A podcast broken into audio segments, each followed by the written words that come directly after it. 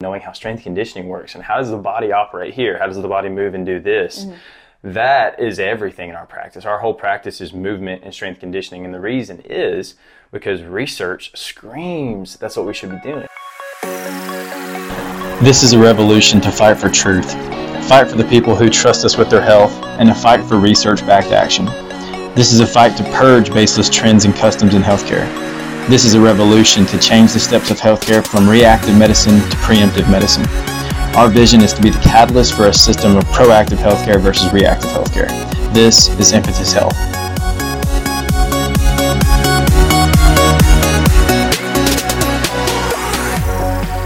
Hey guys, welcome to the Impetus Health Podcast. It is Ellie and Sean here, and today we are interviewing Sean about his company, Vulcan Performance Rehab and Recovery.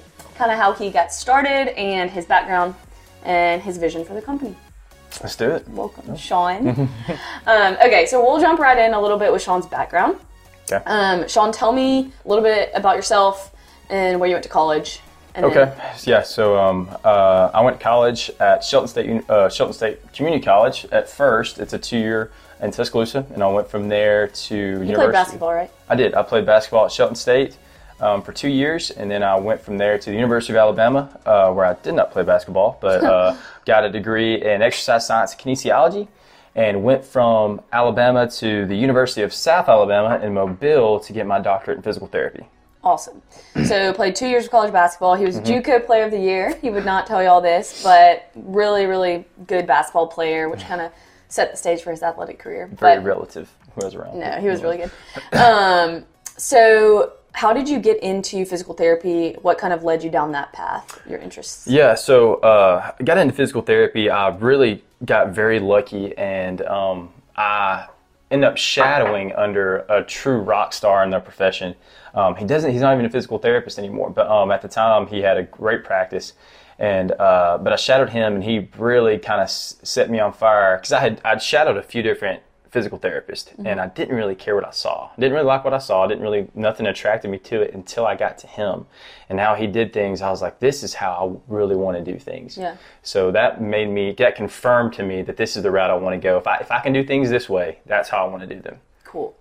So when did you get into CrossFit, and then how did that impact the way you viewed physical therapy? So I was my freshman year in physical therapy school. a friend of mine, Kyle Thibodeau, I'll mention him a lot on this show. Um, he asked me to come do a CrossFit workout with him, and at the time, I was just bis and tris, chest and back, I just just whatever, just just straight up bro sessions all day long. And I was strong as an ox, but if somebody would have asked me to run a mile, I might might have died.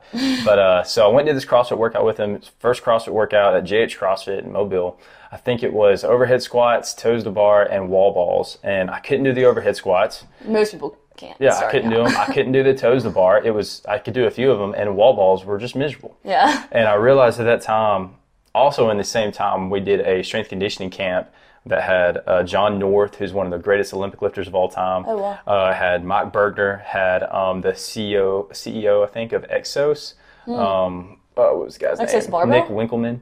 Um, he was there. Uh, Exos has a barbell division. Yeah. Exos Sports Performance. And um, those guys are awesome. Burgener asked us to all sit in the bottom of an overhead squat, and I couldn't do it. Hmm. So all those things going into one made me be like, how in the world can I be a better version of what I am now? Because I should be able to do these movements. Mm-hmm. That's kind of got me into looking into movement a little bit. Cool. Cool. And you were already going to be a physical therapist at that Yes, point? that was my first semester in PT school. Okay, Mm-hmm. cool. So, what led you out of physical therapy school to start your own business? Because for those of you that don't know, Sean graduated PT school when I met him and immediately went into starting his own thing, which is Mm-hmm. risky and like I think it's it's really incredible. So, kind of the same reason that I went into physical therapy. So, I told you when I was shadowing, I shadowed a few physical therapists who I just didn't care for how they did things. It wasn't nothing, it didn't seem like they had any passion about what they did. It didn't seem like what they really did was, was helping someone until I got a hold of him, the one person, and he showed me like we can really change somebody here, and it's a lot of fun doing it. So that's how I wanted to do things. So when I came out, uh, I did uh, internships in PT school. I did about a year and a half worth of uh, clinical rotations, and um, really kind of saw the run of the mill way physical therapy was done. Mm-hmm. And I did not want to do that for several reasons, but for one reason, um, I had nerded out so much on strength conditioning. I had nerded out so much on the body and how the body operates and energy systems things. And I'm in a clinic and I can't use any of it. I'm mm-hmm. seeing four patients every hour at as, the same time as a student. Yeah. So the way it works out, you have like 15 minute increments. So you're overlapping with each patient and it was just really it was impossible for me to give them quality because I feel like I had a lot of quality to give them, I had all this knowledge of the body, but I don't have enough time to even think what's going on in the day because I'm got 40 patients in one day. So would you like give one client something to do and then maybe like a physical therapy assistant work with them and you move on to the next client? Yeah, uh, I couldn't stand using physical therapy assistants, so I tried not to. But uh, the, and I can just give you an example of what was the final straw in this for me and what yeah. solidified me doing my own business. So I'm sitting there trying to work with someone while I have another patient beside them and one of the my fellow PTs in that clinic um, was work. It was rubbing someone's knee and yelling across a 2,000 square foot facility at someone doing wall pulleys, which is you're just moving your shoulders up mm-hmm. and down.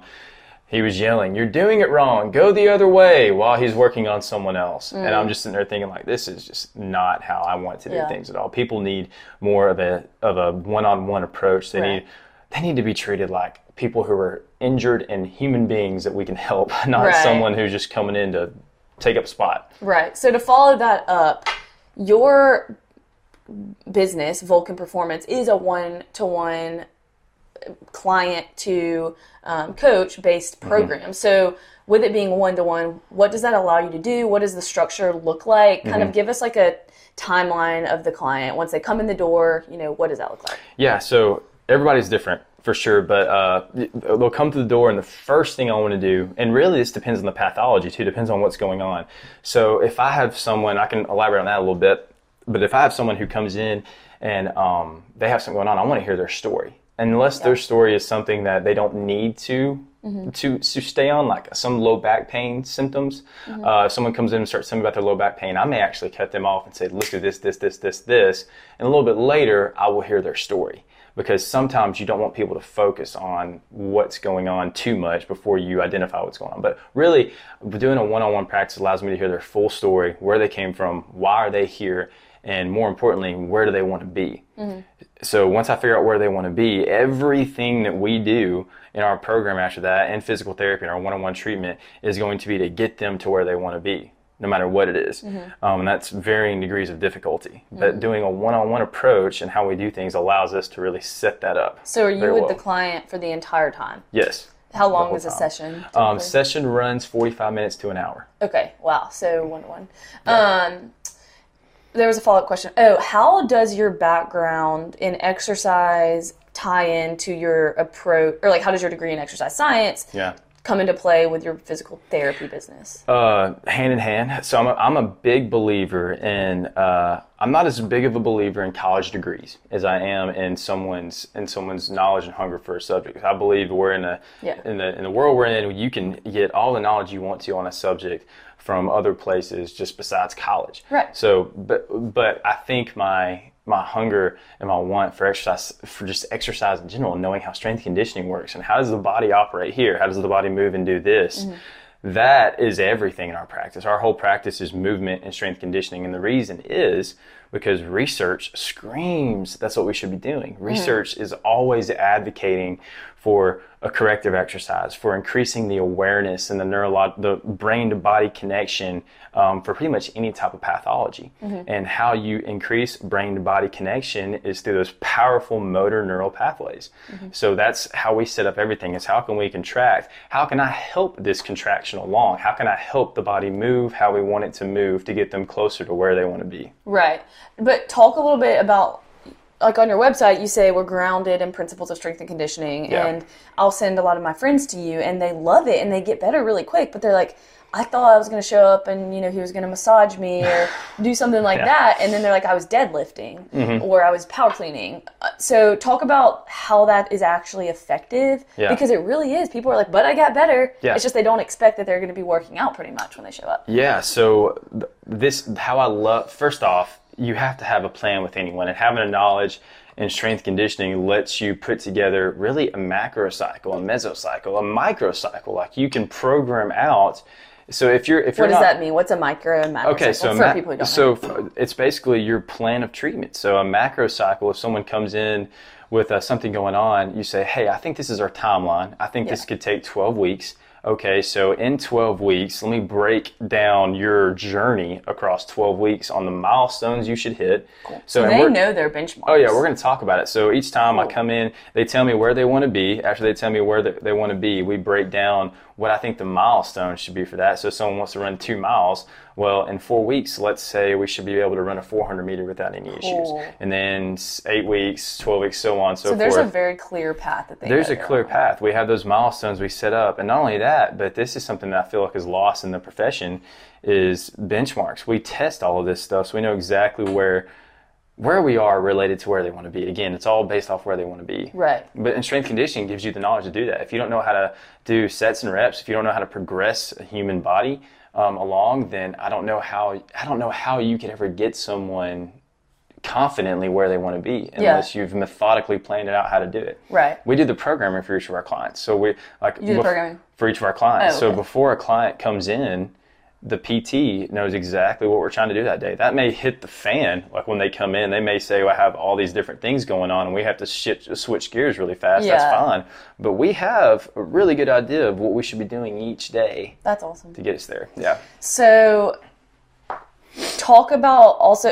I laugh because I tell all my friends Sean's not a believer in soft tissue massage, which No. I'm sure you you do manual work as Yeah. well. I know you do. I've seen you do it. But talk about why that is kind of a band aid, Mm-hmm. and then why you you hinted at the motor neural pathway and like why Yeah. that that is more lasting. I am not against soft tissue massage. I'm not against any type of manual work. It has its place. Right. But I think its place in the world of physical therapy is drastically overused. I think it's uh, a lot of places say that we are we are the manual clinic where our basis is manual therapy.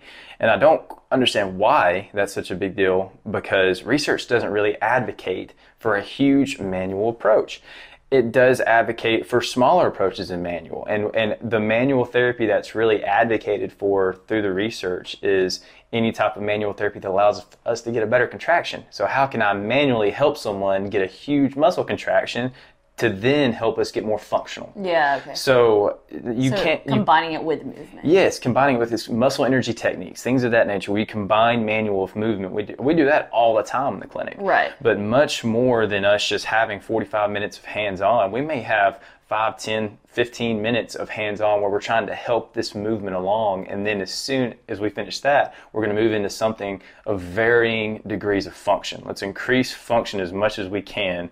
And it's something we use every day using a heavy slow resistance. So heavy, and it means exactly what it says. Let's go as heavy as we can, as slow as possible. And we have numbers that really scientifically put this in place um, to program your body to take movement, to take weight, to take resistance. To improve the function overall. So we'll, I'm not against soft tissue at all. Sometimes the power of human touch is unreal. Right. You can touch someone and pain levels go down because pain levels, is a whole other episode, is not, it's not a A to B connection. It is Right. a somatosensory connection. So it's extremely subjective. Right. So touching someone may subjectively help the pain levels overall. But Got yeah. it. Cool. So you talk a lot about research, and if anyone has walked into your clinic, on the right side there's a big whiteboard, and it has a really important quote, and I want you to quote it. Tell us what that means and how research plays into your approach to physical therapy. We aim to create a this world. is what the whiteboard says. This yeah, this is what the whiteboard says. And I actually um, read a book by Simon Sinek who gave me this idea to put this on the board. Love Simon Sinek. Um, he's he's amazing. Um, he wrote the book Start with Why. he wrote the book Start Five, but there was another book he wrote that I, I I can't remember the name of the book. Oh, oh, oh, the Infinite Game. The Infinite Game, Infinite Game, yeah. Um, but he said in the book, you want to say aloud what type of world you want to create hmm. from what you're doing. So our saying is, we want to create a world. Create a world in which it is common practice for someone to receive well researched and up to date opinions and actions in healthcare. Hmm. So we, we want people to know, we want a world in which you don't have to worry about the the opinions or the what your doctor's telling you to do. We don't have to second guess it. Which right now, where everything is, we have to second guess everything. You have to get third, fourth opinions. And everyone has such different approaches. It's like, is this just their personal opinion? Yes. Or is it backed by research? And there's nothing wrong with different approaches because with the research we have, you can have different approaches using the research, but Right. there is a foundation of really good methodologies and techniques. Mm-hmm. And that's what we need to start with is that good foundation of what's proven, what works, and then build on top, philosophically build on top of that through different approaches. Cool. So Um, are you constantly just digging into the research and adapting because research constantly changes? We subscribe to a million different newsletter, research newsletters. So I think I've got it kind of honed in to where with something, um, if something goes on with, uh, with low back pain, all of a sudden I get any article that has that word in there, we get it and we kind of peruse it and see what's going on. Um, but yeah, so we're always at least two or three times a week we're diving into the research. In fact, Wednesday mornings I have a two-hour segment in the morning to where all I'm doing is researching different topics Cool. of what's going on. So we, we try to stay really researched up. And again, we follow a million different people who Yeah. are putting great research out there, whether it be online or Instagram. You can get some great information Yeah. from certain people on Instagram and Facebook. Yeah, learn a lot Yeah. from other people. Um, okay, cool. Can you talk about the different branches of Vulcan Performance Yeah. and how um, the impetus for each one of them? What Yeah. kind of got it started? So Vulcan Performance, when we started it, um, I'm I'm not a fan of labels at all. I'm not a fan of of someone having ploy in a field simply because they have a degree in something. Yeah. I want. I, I don't feel like a degree really should give you much in our day and time. Maybe it did in the past, but where we are now, I want to know um, what a person knows about a topic. How they got that information, that's can be a whole nother conversation for another day. But is someone following the research, and what do they know about their branch? What do they know about what they're doing? Are they are they putting out the correct stuff for people to, to really help people? So all of Vulcan Performance was created with that in mind. I have a degree, I have a doctorate of physical therapy, have CSCS, is a big deal. USAW, yeah, CrossFit, all these different things. So I've got the labels to allow me to say I don't believe in labels. Yeah. Um, but so Vulcan Performance is set up trying to be a healthcare group for people to be treated correctly in healthcare. I don't believe a lot of times in the healthcare system we have right now, people are treated like they should be. So how did that lead into like Masters Performance? Yeah, so um, And like talk about what Masters is. Yeah, so we set up Vulcan Performance to do physical therapy the right way, Right. essentially. So as I was working into that, all a lot of the research I was doing was on older adults. So I kept on coming across older adults and Yeah. seeing that this is the most researched population in the world is geriatrics, Mm-hmm. but it's the mo- it's it's the least implemented. Mm. We have all this research, but nobody's using it because it's not exactly the most you know the most exciting field geriatrics Right. like nobody I want to be a geriatric like geriatric doctor like it's not the most exciting field to me it's super exciting now that I've dove into the research and I see man we can change someone's life Right. and we can change someone's death like that's really powerful when you can change how someone finishes out their life um, in, a, in a really positive way or a negative way.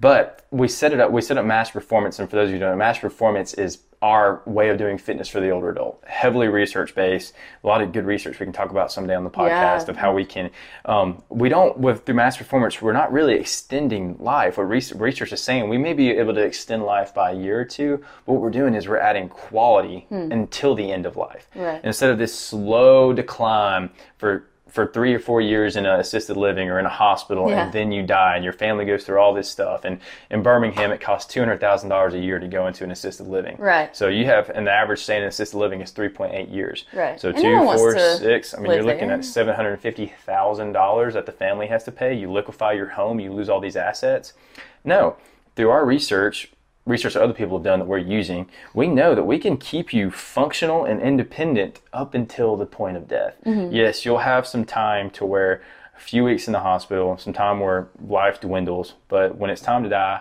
you die we extend it we extend it a little bit and i think that's powerful nobody wants to go out with a slow with a slow way you want to live life how you want to live and then it's time to exit Yeah. So we'll do a whole podcast on Masters Performance Mm-hmm. because it's absolutely fascinating. And I think you're doing incredible work there with research Yeah. that is not implemented through Jazzercise or YMCA older adult classes. And like, not to like dog any of these programs. Yeah, it's yeah. great to great to get people moving, however it might be. But your approach to strength and conditioning for the older adult is is absolutely fascinating. So we'll do a whole podcast on that. And then another division is what you're doing, Vulcan Nutrition, and it falls exactly into what we're trying to do. Is is proactively attack healthcare and, and from the very beginning put people in better situations to live to enhance what moves you. That's what we do to live the lives they want to live, to be able to do what they want to do without the hindrances of really the hindrances we're combating are chronic disease. Right. So we want to change that. We want to to through the different divisions of our company um, to help people. That's our 100% goal. Is if we can help people, then our business will do well. Yeah, that's awesome. Um, so you also have you have Vulcan Nutrition, you have Masters Performance, you Mm-hmm. have your physical therapy side. You also have some other offerings like blood flow restriction. Is that right? Oh yeah, so we do. We actually have blood flow restriction cuffs on site. We rent those out to folks. Um, anything and blood flow restriction is just an example. Um, but we'll have uh, to do a whole podcast on Oh that too. yeah, and I have a, a guest speaker I really want to get for that because he is the man in blood flow restriction. I learned everything I know from him.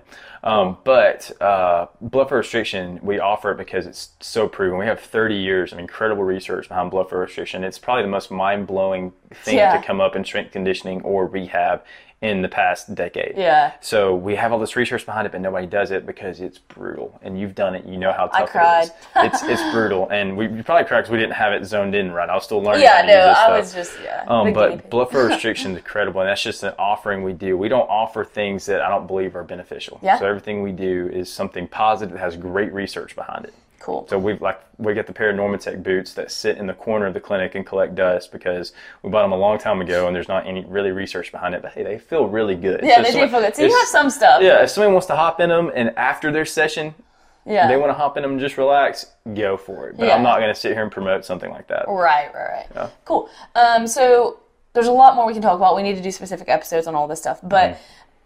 talk about your vision for the clinic and what you hope you can do through all of these branches of Vulcan, and Yeah. then how enhancing people's lives.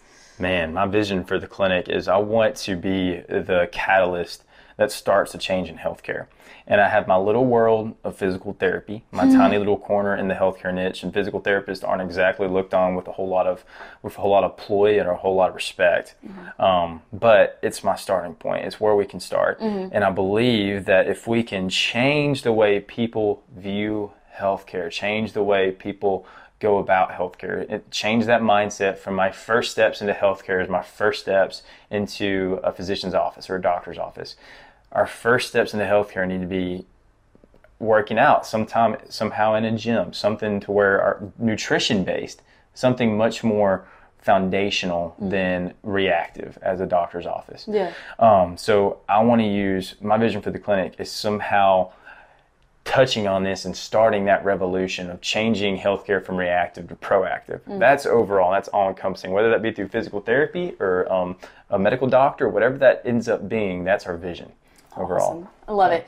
Um, I have a like two more questions I want to ask, but in terms of like if someone's listening and they're like, okay, I'm I'm hurt right now. Like, how do I initiate this process Mm-hmm. of maybe like going to see you, or even just getting like hearing more about you, like a, a Yeah. initial assessment? Like, what does that look like as far as Um, doctors stuff goes? Yeah, go to our website, vulcanmovement.com. Um, go to www.vulcanmovement.com and click your book your one-on-one appointment, and we'll take care of everything from there. If you need a So doctor, they don't need a doctor's excuse before they book an appointment. No, the first time you can you see us uh, in the state of Alabama, we can see someone for an initial evaluation without a doctor's referral. So um, in a lot of states, and 48 other states, we can see you for 14 visits without a doctor's referral. But in Alabama is just the last one coming. Hopefully We're behind be, on everything. Hopefully it'll be this year when we get that. But yeah, we can see you without a doctor's referral.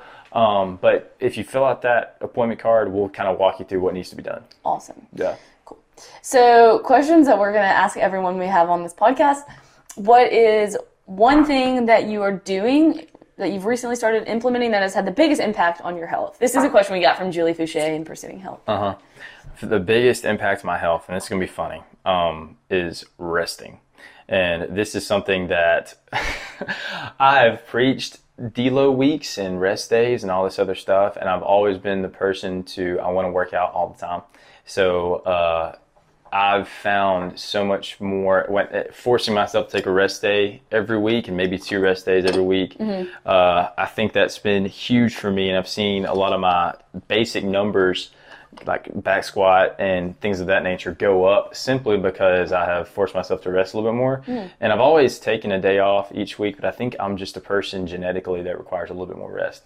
So I've started uh, trying to rest just a little bit Hmm. Six more. out of seven days is a lot. Yeah, that's too much. It's too much, and I've always known that. I've been a poor implementer of Mm-hmm. taking my own advice and not resting as much, and even going through a deload week every now and then. Like Mm-hmm. like every every eight weeks, try to go through a deload week where you don't do things as intensely. Right. I'm gonna try to do that. Uh, we need a podcast on deload week and how that. oh yeah, we Yeah. can talk about a lot of that. Cool. Yeah. Um, okay, and then what is one thing that you're not doing that you should be doing that would have the biggest impact on your health? biggest impact on my health. One thing, I uh, the biggest impact on my health. Hmm. Ah, sh- there's a lot of little things that come to mind. For instance, I probably should work on decreasing my coffee intake. I think I drink entirely too much coffee.